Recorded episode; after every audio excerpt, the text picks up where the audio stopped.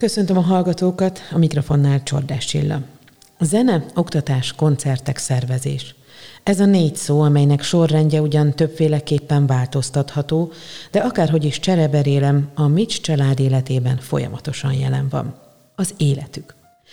Az ÖKK Podcast sorozatában arra kértünk köztiszteletben álló, az élet különböző területeiről ismert és munkájuk tudásuk által elismert székesfehérváriakat, üljenek le velünk beszélgetni arról, hogyan változott meg az életük 2020-ban. Beszélgető társaim ma Mics Péter, Mics Gergő és Mics Márton, a Kodolány János Egyetem oktatói, zenészek, családfők és gyermekek. Péterhez fordulva azzal kezdtük a beszélgetést, hogyan élték meg az elmúlt év kihívásait. Csodálkoznék, ha erre bárki is azt válaszolna, hogy marha jól érezte magát a tavaszi, meg most az őszibe különösen. Szerintem a tavaszi, tavaszi volt nehezebb, vagy az én számomra, vagy a mi számunkra a szűkebb családban mindenképpen azt éltük meg nehezebben, mert mindenki online dolgozott, és az ilyen belecsöppentünk mi is, mint Pilátus a krédóba, és hát hirtelen meg kellett oldani, ami, ami nem volt egy egyszerű feladat. Néha egymás agyára mentünk, ezt is azért tanulni kellett, ugye. Aztán szerencsére jött a nyár, amikor kiengedhettük a nadrágszíjat, és aztán most ősszel már némi tapasztalattal bírva folytatjuk ezt. Persze voltak ennek előnyei, kétségtelen az online oktatásnak is voltak előnyei, hiszen amit már sokan elmondtak, hogy pillanatok alatt bele kellett tanulni abba, ami ha ez nem lett volna, akkor valószínű, hogy évek hosszú folyamata során jutott volna el az oktatás, illetve az oktatók ahhoz, a tudáshoz vagy készséghez, amit most kénytelenek jól, rosszul alkalmazni. Messze nem megy még persze minden tökéletesen, de hát azért ezt gyorsan, gyorsan meg kellett oldani. De persze a nagyfiaim a koncertező fiúk, én már sokkal kevesebbet játszom azért, meg játszottam, tehát elmaradtak gyerekműsorok, illetve ugye van nekem évek óta egy, most már nem csak volt Kodolány is egy vak tanítványom, akivel én dolgozom együtt, és ővele is készítettünk, illetve ővele készítettünk egy verses műsort, amit jó néhány lekötött rendezvényünk, illetve meghívásunk volt középiskolákban, Budapesten, Pest megyében, itt Fejér megyében, hát ugye ez is mind, mind elúszott. Én is nehezen élem meg, mert ezt a, ezt a klubos műfajt én azért nagyon szerettem, meg szeretem csinálni, és hát ez a fiú meg még nehezebben éli meg. Tehát annak ellenére, hogy ne, nem csinálunk igazán semmit, hétről hétre jön hozzám, és akkor mindig rakok hozzá valamit, most már akkor a repertoárnak minden van benne már a, a, a délszláv zenétől a reneszánszon át már lassan mindent megcsinálunk, csak hát de ezt a Gergi meg a Marci majd elmondják, hogy játszani is kéne valahol. Az oktatás pedig ez, amit mondtam, hogy lassan beletanultunk, marha nehéz, és én alig várom a végét. Az adventi időszak közelettével nem csak a, az egyetem adventi naptárában láthattunk, hanem ugye azért családilag is megjelentetek egy zenéléssel elég egy adventi ablakban, a Fehérvári adventi ablakban. Igen, hát ezt is az önkormányzatnak köszönhetjük. Mert hogy onnan jött a, a, a felkérés felénk, hogy örömmel tettünk eleget mi is, mint ahogy más zenész családok itt a városban, hiszen rajtunk kívül vannak szerencsére bőven, sőt minden műfaj, a, a, már ebbe az adventibe, hogy a Kneifelimiek, a népzenész vonal, mi, ha úgy tetszik, a könnyű zene, a jazz pop rock vonal, a, a fórisék, a, a klasszikus zene, a komoly zene is. Minden évben a december 6-ai a Mikuláshoz közeleső hétvégén tizenértek a Városház téren, illetve hát a kórház Hát igen, gyerekosztály. illetve a kórház gyerekosztály, igen, ezt a Gergi mondta nekem, hogy a Simon Kábor föl is hívta őt, és sajnálkozott, és bízik benne, hogy majd jövőre. Kérdezte, hogy hát, hogy, vagytok itt, tehát itt vagyok, várjuk gyerekeket. Milyen volt az évet, Gergő, hogyan állt össze? Hát hasonlóan, mint ahogy apa mondja, én azért igyekeztem annyira tudomást venni, és annyira beengedni az életembe ezt az egész jelenséget, mint amennyire nagyon muszáj. De attól függetlenül hatással volt azokra a dolgokra, amiket csinálok, úgy, ahogy mondtad az oktatásra. Mi is úgy átálltunk a, a művészeti tanszéken teljes online felületre.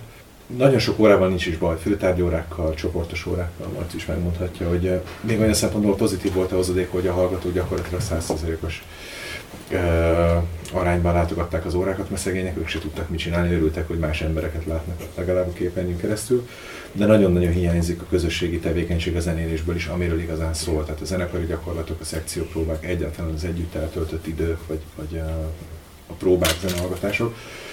Úgyhogy nagyon-nagyon várjuk mi is a végét. A fesztivál szerencsére megrendeződhetett ha csak ilyen klub délutános jelleggel is, de, de nagyon nagy köszönet értem mindenkinek, aki ebben részt vett, és hát bízunk abban, hogy idén visszatérhetünk az eredeti helyszíre, és uh, ugyanabban a volumenben, ahova a Tamással, Vörös Tamással újra uh, felneveztettük a fesztivált, ugyanazon a színvonalon fogjuk tudni idén megrendezni. Erre készültök már. Igen, egy egyeztetés előtt vagyunk még polgármester úrral, ez valószínűleg egy két-három héten belül meg uh-huh. történni, de az az irány, hogy, hogy lesz fesztivál, és nem akarok semmit elkerülni, bizakodni. Te személyesen hogy érted meg egyébként ezt a részt? Van olyan dolog, ami ennek pozitív hozadéka? Tehát olyan dolog, amire úgy jutott időd, mint amire előtte sose, vagy olyan új dolog, ami bejött az életedbe, ami nem volt? Én elég fegyelmezetten élek, és elég rendszerezetten és rendszeresen sportolok, úgyhogy én a sportot továbbra is nagyon sok energiát fektettem felkészültem egy bizonyos sportágban, egy bizonyos dologra, amire, ami nekem egy évet igénybe vett, és el is értem a célomat, úgyhogy ilyen szempontból nem nagyon engedtem, hogy engedtük be mi a szűk életünk vagy körünkbe ezt a dolgot, hogy én már nem koncertezem, balesetem okán nem működik úgy a kezem, és egy pár éve már nem játszom. De a barátaimmal látom, hogy, hogy mennyire megviselte őket a zenész vagy egyáltalán művész barátaimmal, vagy akár a vendéglátósokon, hogy milyen év van mögöttük, és mennyire várják azt, hogy valami történjen. Úgyhogy az én felelősségemet abban látom, hogy ha van lehetőségem pusztán azzal, hogy vállalom a, a, az oltást és az azzal járó dolgokat, őket hozzásegíteni az, hogy újból e, munkához jussanak, akkor én ezt minél előbb szeretném megtenni. Hogy mi, mi ez a sportág, amit, amit vesz, és mi volt a célod, amit aztán elértél? Hát én, amit kitűztem célul, én szerettem volna egy maratont futni, és aztán erre elkezdtem készülni, és e, december 29-én is futottam maratont, úgyhogy én ennek szenteltem az évemet. Mi cseken kifelé az látszik, hogy erősek vagyunk, de belül nagy harcokat vívunk. Ezt a mondatot olvastam egy veled készült interjúba. De hogy érted meg, Marci, ezt az egész évet úgy, hogy nem csak az oktatás, mint hogy Gergő mondta, hanem bizony a koncertek is, tehát a fellépések is kiestek. Pont február legvégén műtöttek térszalag szakadással, és gyakorlatilag a műtétem után két nappal kezdődött a karantén. Tehát én amúgy is nekem egy, azt hiszem egy három-négy hetet otthon is feküdtem, tehát itt nem, nem volt más választás. És amikor már úgy mankóval elkezdtem járni, úgy lehetett volna menni, akkor kezdtem én is érezni a hiányát annak, hogy nem lehet menni koncertezni, hát az oktatáson nem is beszélve, hogy nyilván működött, tehát technikailag tényleg nagyon jól működött ez az online oktatás, de hát azért mégiscsak más az, amikor bejövünk és fizikálisan is találkozunk. Vannak olyan tantárgyak, amik azért leginkább úgy működnek, hogyha személyesen részt veszünk az órákon. Nehéz volt ezt megszokni, és akkor jött a nyár, amikor te egy kicsit lazítani.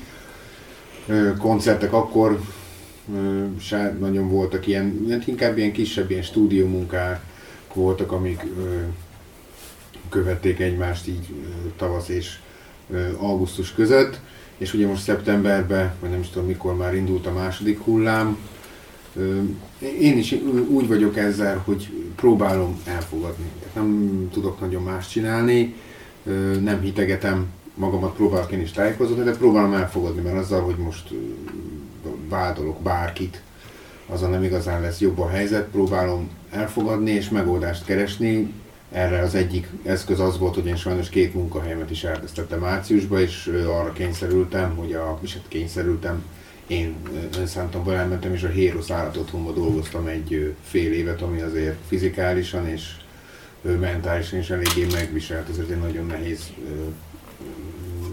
munka, de, de így utólag egyáltalán nem bántam meg, és úgy érzem, hogy csak megerősített. Nyilván nekem is hiányzik a színpad, hiányzik a zene, de megmondom őszintén, én nem nagyon gondolkozom abba, hogy koncertek lesznek itt a közeljövőben. Volt egy-két ilyen raktárkoncert, ami nyilván nem olyan, tehát semmiféle szempontból nem olyan. Próbálok tényleg a helyzethez alkalmazkodni, és igazodni és olyan dolgokba temetkezni, ami, ami egy kicsit ezt feletteti és megoldást találni, mert tényleg azzal, hogy most vádolok különböző embereket, vagy politikát, bármit, azzal igazából nem nagyon jutunk előre. Én azt gondolom, és nagyon keveset tudunk még mindig erről az egészről. Ez, ez az én véleményem, sodródom az árral, és reménykedem, hogy azért a közeljövőben azért színpadra tudunk állni, és folytatódik minden úgy, ahogy az előtt is. Uh-huh. Én megmondom őszintén, én most már az életkoromból adódóan is ugye a veszélyeztetett csoportba tartozom, közel 65 éves leszek néhány hónap múlva, de, de olyan fajta félelem, tehát ne, ne, ne, nem volt bennem egyáltalán, de nem, nem ezzel teltek a napjaim, hogy ja Istenem, most ö, ö, elkapom, és mi lesz. És az ember óvatos, ö, igyekszik mindent megtenni, a, a, a, a józan ész határai között, amit én annak tartok. Ebbe én beleértem azt is, hogy az anyukám 84. évében van, de nap mint nap megyek hozzá. Nem csak én, hanem a fiúk is nagyon-nagyon vigyázunk, de nem az van, hogy, hogy beadom a kerítésen az acskót, amit megvettem a Tesco-ba, mert ezzel messze nem értek egyet, mert mentálisan megy tönkre ő is, meg mi is. Vigyázunk, és hát nem, nem, nem történt semmi, és nagyon remélem, hogy nem is fog. Tehát így, így éljük a mindennapokat, semmiféle rettegés és egyéb nincsen. Én pedig, ugye, mivel vidéken, Börgönt pusztán lakom, a kutyával hatalmasakat sétálok, és ahogy a régi Omega Sláger tízezer lépésem bőven vastagon megvan minden nap, mert elmegyek a határba vele, ő szaladgál, én pedig jó levegőn vagyok, és Persze bízom benne, hogy mielőbb vége, és igen, mindent meg fogok tenni, és én alig várom, hogy természetesen regisztráltam, amint lehetett, és alig várom, hogy megbökjenek, és egyfajta ilyen védettségem is legyen nekem is, én ebbe hiszek, elhiszem a tudománynak, a magyar tudósoknak, professzoroknak, orvosoknak, hogy nem csapnak be bennünket, igazat mondanak, és ez a kivezető út. Számomra ez a kivezető út, azt gondolom. Nem csak számomra szerintem.